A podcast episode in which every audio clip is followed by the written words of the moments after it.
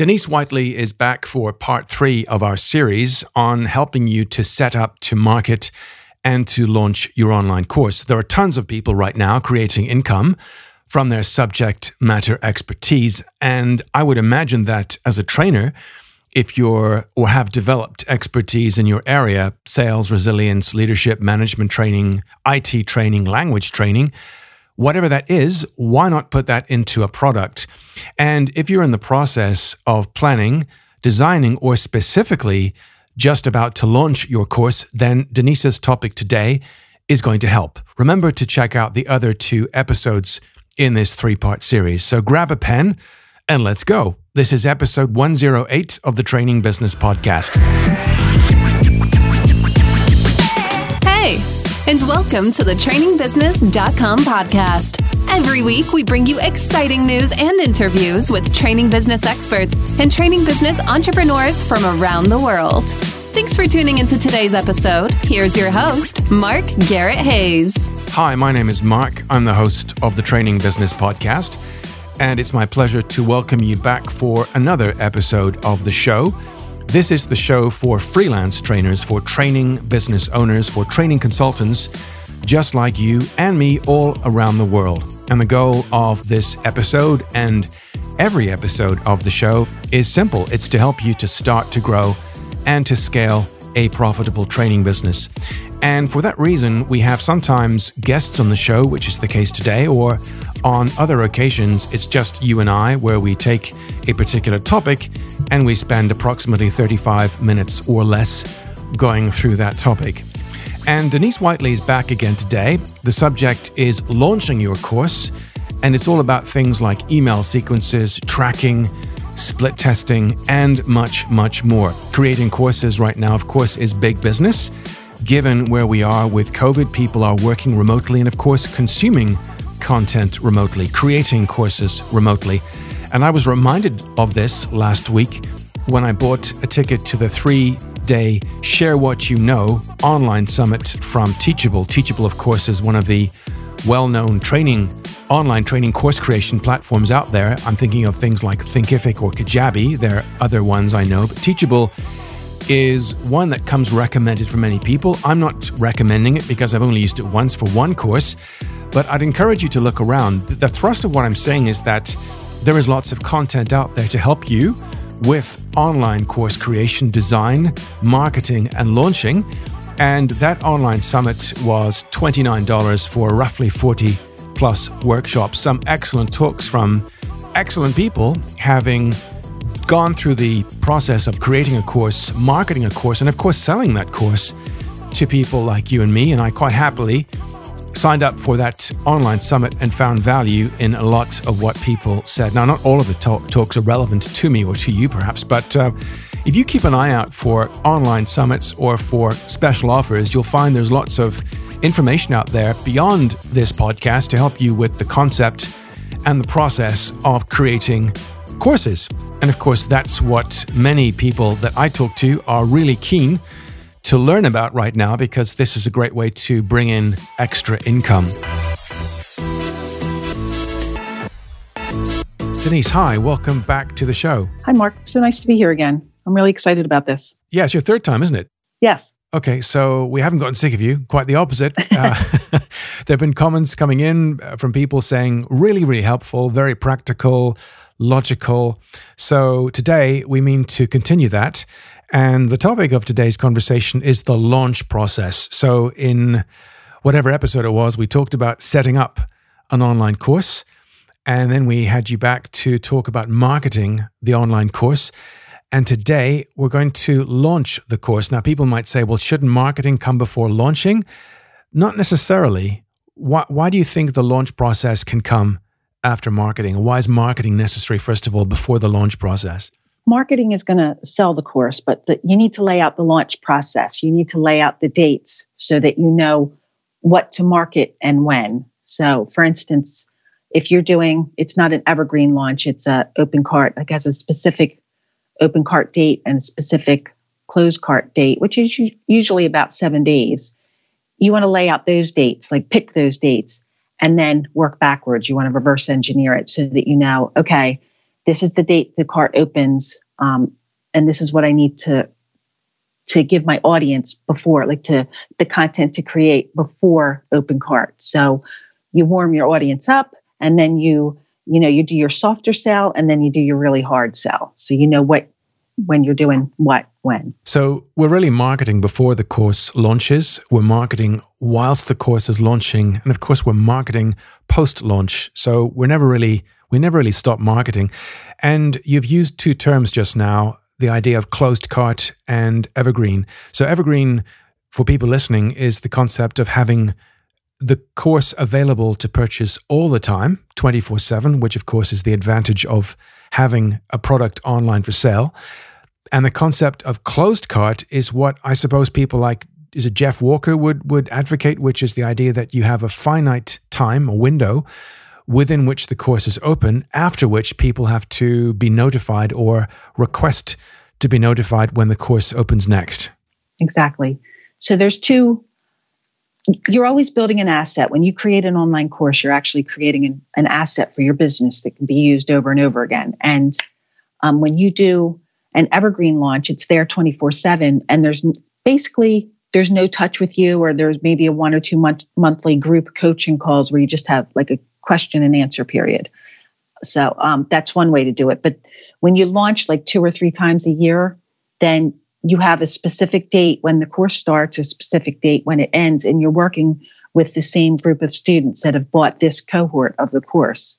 So you get to know them a little bit better, and you know their questions and their, like, what they're struggling with. So you can always, you know, revisit, okay, how can I improve the course, or how can I, like, each time you launch. And it's, then you have, like, financially, you have like 2 or 3 really big months that carry you through the year, you know, besides your other services. So we're evergreen, you know, it just happens, you know, monthly. You're selling however many you sell per month. So two questions pop into my mind in response to what you've said. How does someone listening to this know, should I go down the road of having an evergreen course, or should I just have a course open between this date and then close the cart on that date so people can't buy outside of those dates? How does someone know which to go with initially? I think you start with a open cart, closed cart the first time you do it. The first time you launch a course, it should be specific. It starts this date, the cart opens this date, the cart closes this date, the course is the next 6 to 8 weeks, and then you're done. Then you revisit and look at everything that happened, what worked, what didn't work, and then when you launch again, you launch a second time, again, you do the finite dates. And then after that is when you can start looking at that course being evergreen. Okay. And the second question that pops into my mind is, if people are thinking, okay, closed cart, open cart, and you mentioned the fact that you could do this 3 times a year, is there a magic number or a suggested number? How often, or what's the cadence with which a course should be sold a number of times a year? Some people say, I've heard people say 2, at least 2. Others say maximum 4. What's the number in your mind? I have one client she's a health coach, and she's a well-known health coach. In New York City, there's an institute for health coaches where they learn. She's a teacher there, so she's well-known. And she has 3 courses, and she launches a total of 5 times per year. So the one course is to heal your thyroid. That launches twice a year. The second course is to help health coaches become better health coaches. And then she has a master health coaching course. And the second one launches 2 times a year, and the master coaching launches 1 time a year. So that's, you have that cyclic pattern. So even if you have just one course, like 2 times a year, like if you're just starting out, like 2 times a year is good. And then maybe you can go to 3 to 4 times. The big marketers, like Jeff Walker, he launches twice a year, but he has a huge list, and he like his launches are 7 figures. So it depends on what you want your revenue goals to be, and how well you're marketing, how often you're keeping in touch with your audience. So the more you keep in touch with the audience, the more likely you have people to buy. So you just have, and you're constantly growing your list, so you have more people to buy. And so 2 to 4, like I didn't know that, to be honest with you, but it's usually about two times that the people I've worked with that we launch per year. Okay. So coming back to your launch process, the one you work with or through with clients, first of all, the layout dates of what happens when. Let's help people here with laying out a kind of a calendar for them so they understand what has to be done when and how far apart. So every time somebody calls me up and says, I need help with the launch, they're saying, I want to launch next month. And I'm just thinking in my head, oh boy. When you decide the open cart date, you have to think about like the 7 to 10 days before that, because that's when you're really warming up your audience. And you have to get all the tech set up for everything. And then the 2 to 4 weeks before that is when you have to start really that's the warm up your audience part. And then there's 7 to 10 days before the open cart. That's more a soft sell. This is coming. You want to sign up for this. That's when you do your free webinar or your free series of emails in there, so that you're leading up to the open cart date. So let's just step back for a minute. So about 2 months before your open cart date is when you start talking to your audience, not saying that I'm offering a course in 2 months, but you start talking about the different topics in your course so that you're really generating interest from your audience. I really like what she's saying because this is the problem I have now. And then you start kind of providing just that hint of a solution.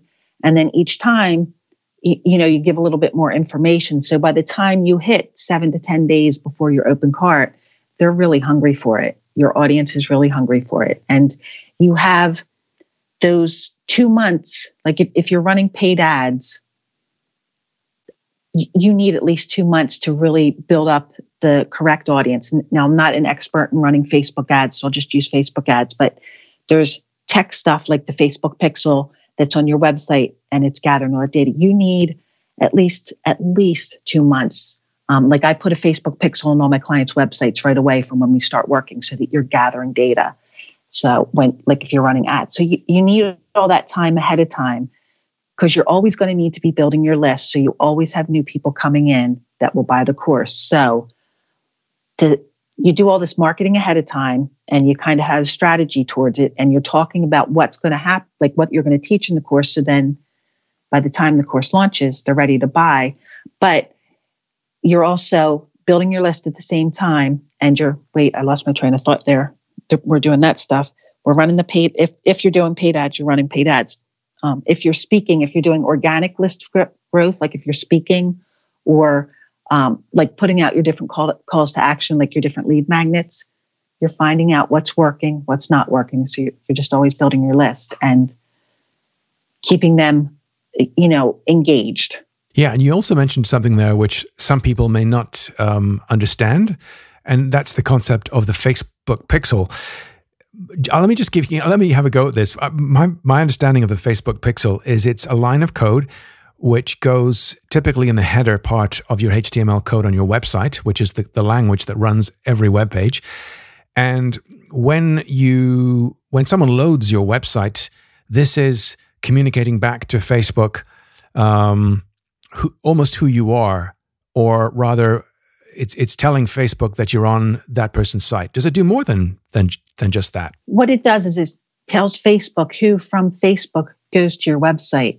So if you're posting those calls to actions, if you've created a lead magnet and you put a post about that on your page, your business page or your personal page, and somebody goes from Facebook to your website, then it knows that that's a warm lead for you.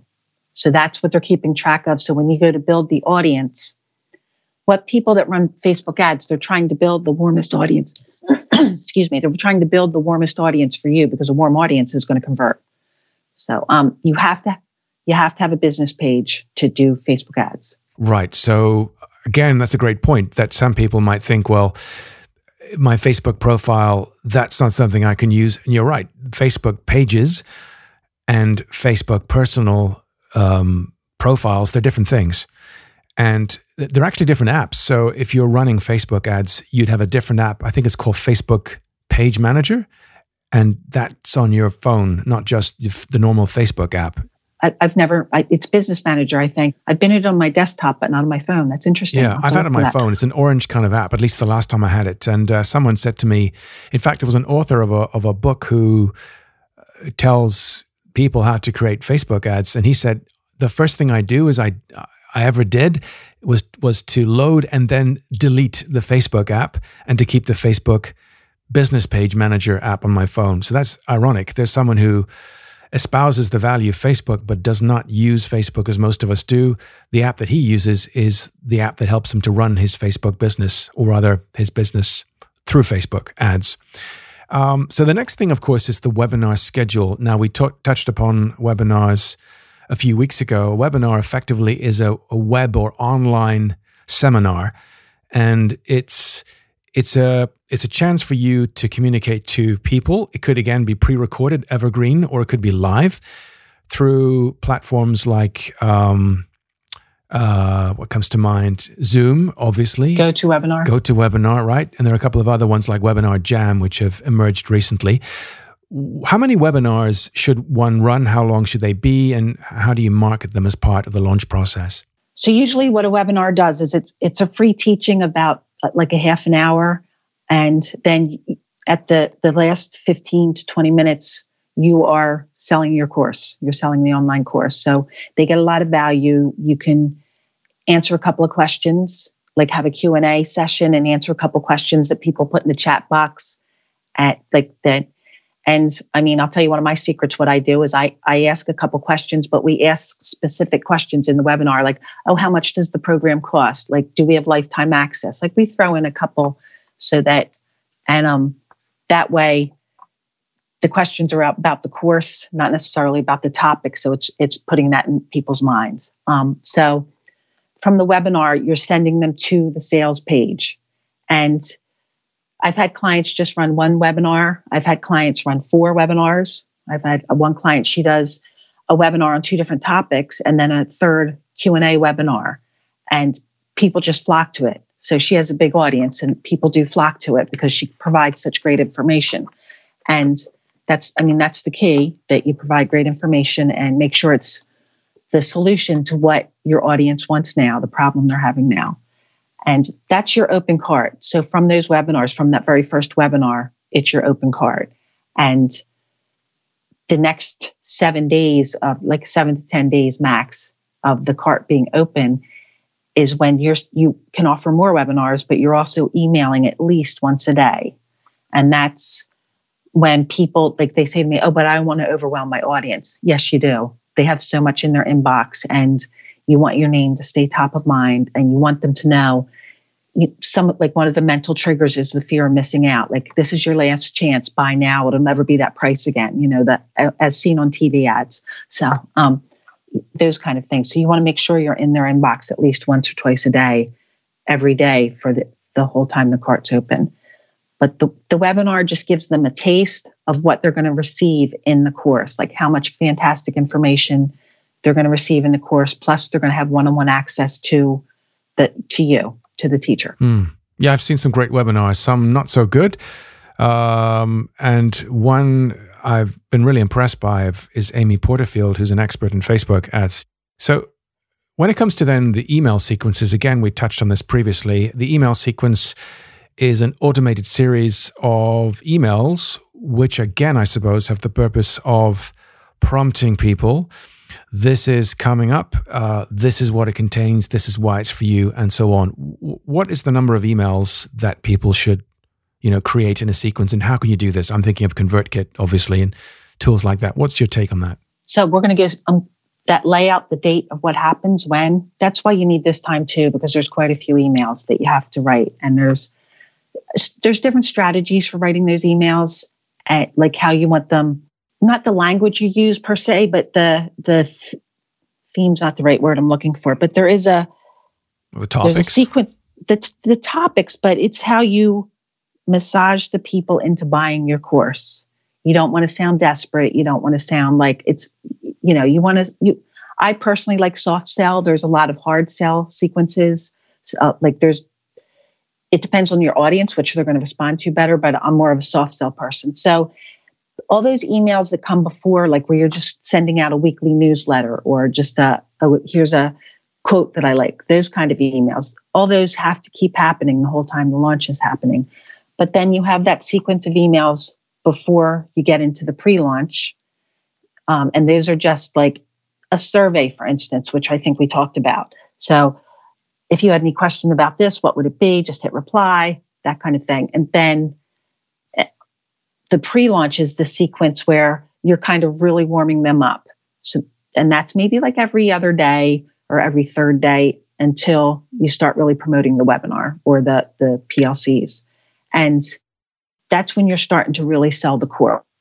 And it, you can still say, you can still be a soft sell, you can be a hard sell. And the language is just different, where it's, the as seen on TV ads are very hard sell to me, where the soft sell is more, you tell stories, you provide testimonials. These are people that have taken the class in the past, and this is what, you know, what they've said, so that your user, your reader experiences, if I take this class and I do the work, this is what it's going to feel like. Yeah, that's a great point. Stories, yeah.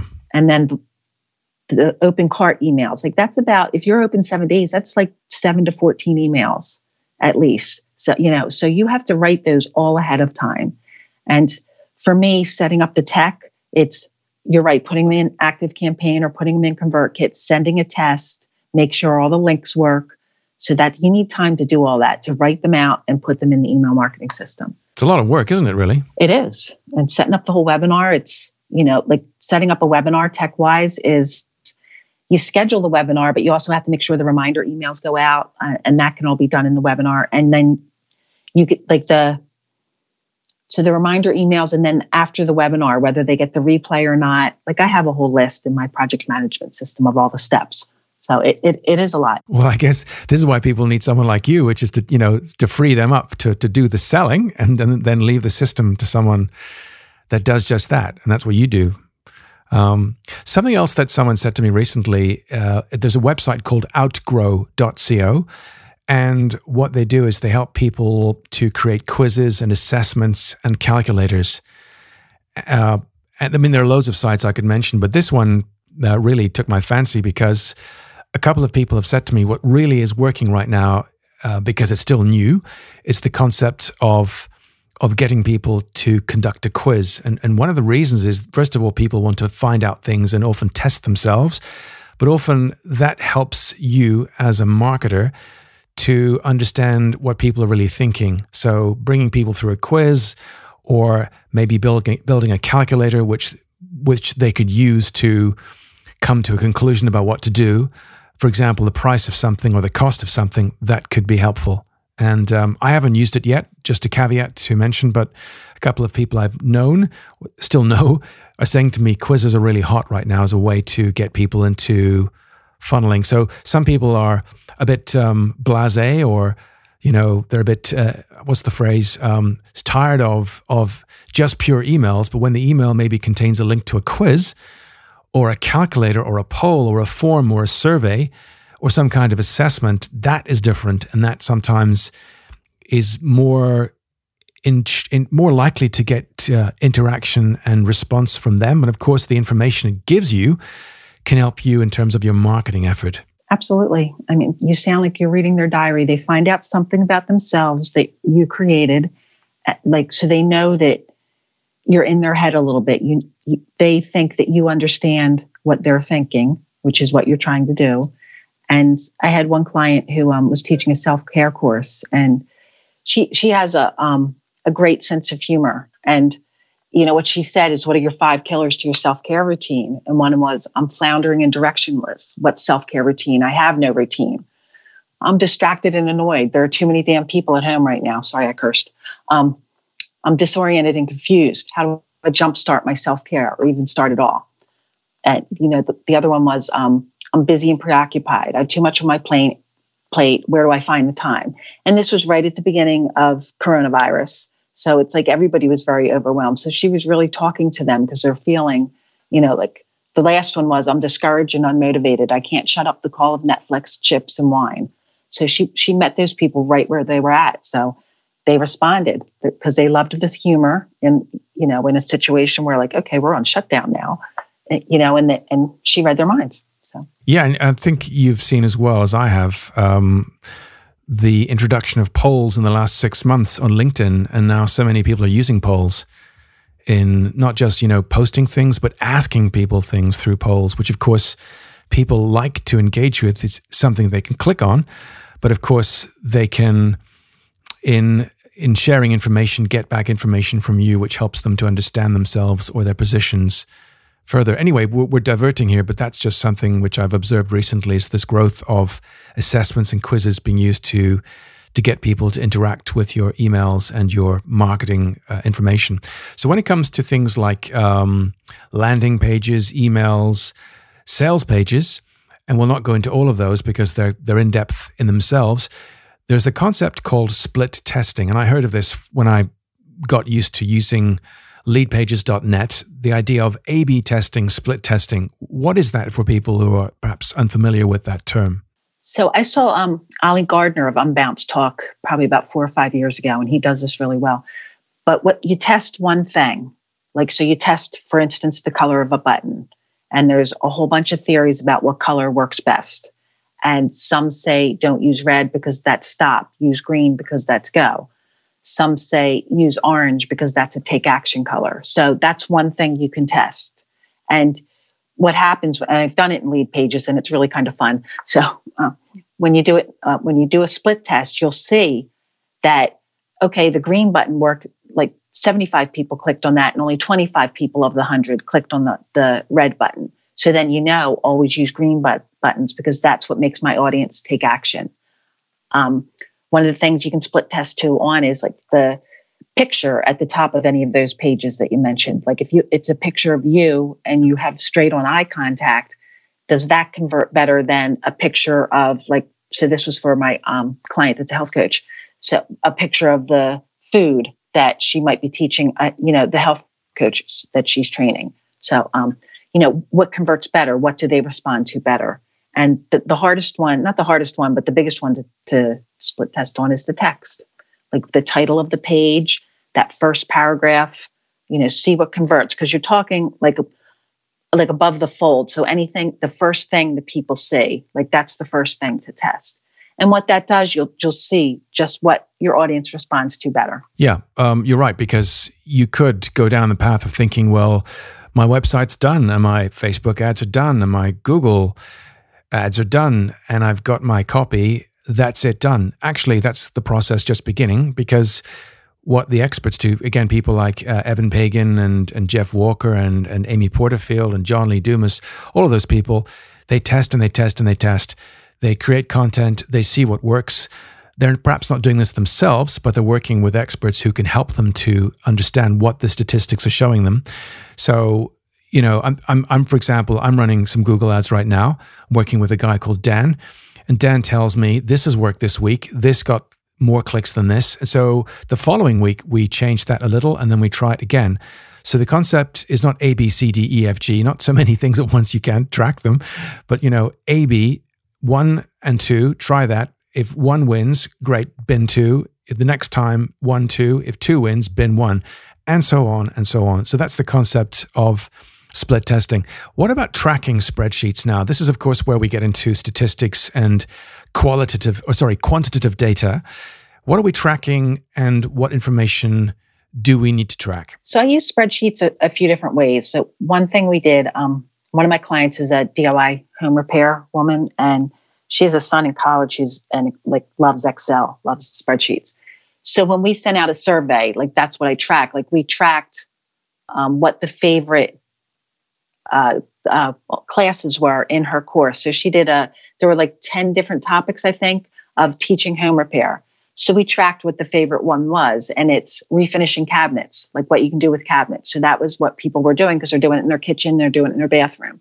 So that was, and we, hold on, excuse me. So she's like, we also, when they answered the different surveys, he put up whole charts, like which type of course do they like, the biggest obstacle. How do they rate their DIY skill? So we test their confidence, because in teaching this course, she's also increasing the confidence of these women to just, to do their own home repair, but also in life. Like if I can do this, I can do other things too. So it's, it builds on one thing. The other thing we track is from most email marketing systems, you can download your open rates, your click-through rates, your the different rates in your email marketing system. So those things.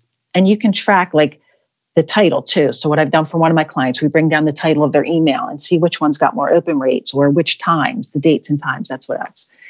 So we look at when you send at 7 o'clock in the morning as compared to 3 o'clock in the afternoon as compared to 9 o'clock at night, which gets the better open rates. So you know when to send. Okay, I'm going to keep sending in the morning. I'm going to send on a Tuesday or a Thursday rather than a Friday. Those are all the things you can track in a spreadsheet. I personally am an Excel junkie, so I pull things down into a spreadsheet and I look at it that way rather than look at it in the email marketing system because it just doesn't. Well, rather you than me, Denise. That's my mind of a nightmare, and it's a mountain of numbers and pages. Yeah, and I guess this is why people outsource this kind of tech side of things and statistical analysis to someone who loves this stuff, because I would be stumped. I would look at spreadsheets and I go, what is this telling me? I have no idea. But ultimately, the data is important, right? We have to, either we do it ourselves, we bring someone in who can help to decipher all this information, because unless we know how well something's selling, it's difficult to actually make improvements. Right. You have to track all the metrics. There's something, have you heard of Hotjar? I have, yes. Yeah, that's fun because you can track how people go on like your sales page, for instance. Those are all kind of hot spots on a page. Right, exactly. And you'll see if they're not going anywhere near the button to buy, then you need to change something. So it's really important to track the metrics because you'll know exactly what you need to change or to split test on so that you can get better conversions. Right. So I would imagine that most people, let's say in the West, English speaking, would look top left when they're looking at something like a magazine or a page. And then where does the eye go? What do people click on? This is part of the information of UX, UI design, which is helping people to design things that people actually engage with, I guess. That's where that's going. So again, they're all very scientific. So when it comes to open cart, close cart dates, we've touched upon that. The concept being that we have a definite open time. We get people excited about the open time, a bit of a fanfare. People often open or launch bonuses at the same time, so that people take action. Again, thinking of, as you said, fear of missing out or the principle of scarcity, which is one of the principles from Dr. Robert Cialdini's work, The Psychology of Persuasion. So when people feel something's about to be taken away from them, the brain almost values that thing more. So having a closed cart date, some people have timers, which they put on their web pages. I'm thinking of people like David Siteman Garland, who... he's quite a fan of a big clock on the screen, which tells you, you've got 3 minutes left. And what many course creators say, have told me, is that that's often when people take action is just about, midnight. It's about to close. And that's when people see huge increase in sales, because those final emails get people to take action. And the principle of scarcity, that ever-present clock telling people they're about to run out of time, that often is what convinces people to take action. So the close date, the close time is crucial, and you have to keep your word. If you give people the ability to buy post-close, it's as if people don't trust you anymore after that, because they think, well, you know what, you don't really mean what you're saying. You've closed the cart, yet I can still buy. And that's, I think, a temptation for many people is, why don't I keep this open one more day? But in your experience, how important is it to literally close when you say you'll close? Like you said, I think it's important to close, like to actually close when you say you're closed, because then you can move forward instead of having somebody come in tech-wise. Now I'm speaking in the background of all the tech. If somebody comes in after the closed cart, like you can make it work, but it's like, okay, I have to do this, make sure they get this tag, or I have to do a couple things manually because they came in after the closed cart. And I think, like you said, you're keeping your word. You're saying, this is it. I've set the date. I've set a boundary, and I'm not going to let you cross that boundary. Because if you let them cross that boundary, then they're going to try to do it in the future, saying, oh, I took this other course. Can I take your second course and maybe get a discount because I was a previous student? Like it kind of cascades. So I'm more of a firm boundary type of person. But one of my clients wasn't, and she did have a couple people that would trickle in. So she got more sales. I just think there's a risk of people then not taking your closed gate seriously next time. So final thing, before we wrap up then, post-launch conversation and adjustment. I guess this is where with your insight into what's working, how well it's worked, you can give your clients then some information which helps them to adjust, to reconfigure what they've done. Just talk to us about what's involved in that process. So after launch, if you go back and you look, like I said, like the different emails, what, like which ones worked, which ones didn't work, you can, then you can change the copy, change whether it has pictures or doesn't have pictures, because that will affect open rates. You can also go back and look at the sales page. You know, when you go into Google Analytics, you can see how many people visited the sales page. And if you have, and I'm just using easy numbers, 100 people visiting the sales page, but only 5 converted. And if you have a bigger number, that's a big difference. Like if it's 1,000 people visiting and only 5 converted, then there's a problem with the sales page. And the landing page, if you had 1,000 people visiting your webinar page and only 10 signed up, then there's a problem with the webinar sign up page, whether it's the copy or something. So you have to go back and look at that, because then when you launch again, if you change that, do you have better numbers? Then you can see, okay, we're improving. And you can also, when you're offering the course and you survey your students and you find out like what they liked, what they didn't like, and what they wish had been in the course. So I wish you had talked about topic C also. And if you add that little bit extra topic C to your course, it improves the value of your course and could increase your sales the next time. So it's, you have to look at all those things, make all the adjustments for when you launch again. So you need time to do that. So this is where having a survey will help. So it's contacting people and saying, you bought, or maybe you didn't buy, why didn't you buy? But it's having that dialogue and understanding what prompted people to buy, perhaps what prompted people, why people took so long to buy. In some instances, people have prevaricated and delayed until the final moments. It's understanding what's in their minds, what got them to either pass on your offer this time, which is a separate conversation in itself. How do we bring people back and remarket to them? But when people have bought and are willing to share with you information about why they bought, what prompted them to buy, that's super valuable, because you can then apply this to your next launch and improve. And I guess then you can say, I now have this tied down or pat down. I can now make this evergreen. Right, exactly. Once you've launched a few times, then it can become evergreen. You can still do live coaching calls, because you can watch their progress through the online course. And so you still have engagement with the people, but it's less hands-on for you. So you have more passive income, which is, I think, the goal of a lot of entrepreneurs, like how can I scale? So, and passive income is the way to do that. So that's it. I think we've covered lots today. We've covered setting up the online course. We've covered marketing your online course. And today we've covered the process of launching your online course. Any final thoughts for people who are sitting on the fence about designing a course, marketing their course, and launching their course to sell their course? What would you say to them, Denise? Just do it.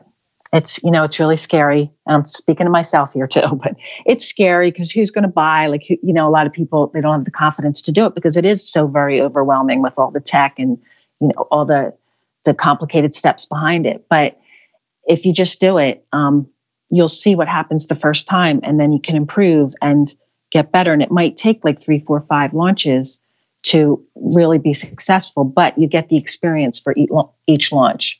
And like it can become something, because the people are out there that need what you're offering, and you're the person to teach them. So, and they need you. They don't need somebody else that teaches the same thing. So just do it. Yeah, I like that, the way you've wrapped that up, which is there are people out there who need what you know and need what you can teach them. You've just got to do it, because you're almost denying them. You're almost being selfish by denying them what help they need right now from someone just like you. And the way you do it is not necessarily the way other people do it. There are billions of people in this world. There are more than likely enough people out there to buy your course to make it worthwhile doing. So you'll never know unless you try it. Denise, it's been wonderful having you for 3 episodes now. Thank you so much for your insight. It's been my pleasure, and we'll keep in touch. Absolutely. Have a great day. Thanks to Denise Whiteley for being our guest for the 3rd time on the subject of course creation, course design, marketing courses, and of course, launching courses. And you can check out her services on denisewhiteley.com. That's DENICEWHITELEY.com for more details. And thanks, of course, to you for your time today. Plenty of great podcasts out there, and I'm very grateful that you have chosen to spend time listening to this one. And for that reason, I'd like you to keep on suggesting topics and guests who can help you on your training business journey. My email address is mark@trainingbusiness.com. I read my emails and reply personally, and I treat everything that's sent to me discreetly. If you have any suggestions or critique, I would welcome that too. I'm all the time looking for suggestions, and out of the last 10 episodes, I think at least 6 of them were suggestions in terms of topics and guests from listeners to the show. And I really would like you to suggest the kinds of people, books, authors, just names and topics that could help you, because this show is from me to you, for you, and for other people out there in the training business community.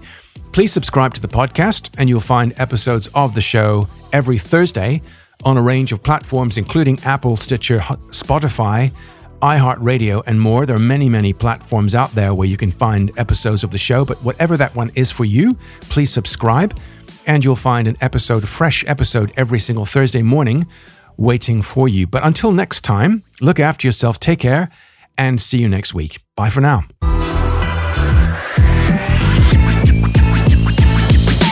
Thanks once more for listening to this episode of the TrainingBusiness.com podcast. Go to TrainingBusiness.com and subscribe right now to be notified of great competitions, upcoming VIP episodes, and amazing special offers to help you succeed in your training business. See you next time.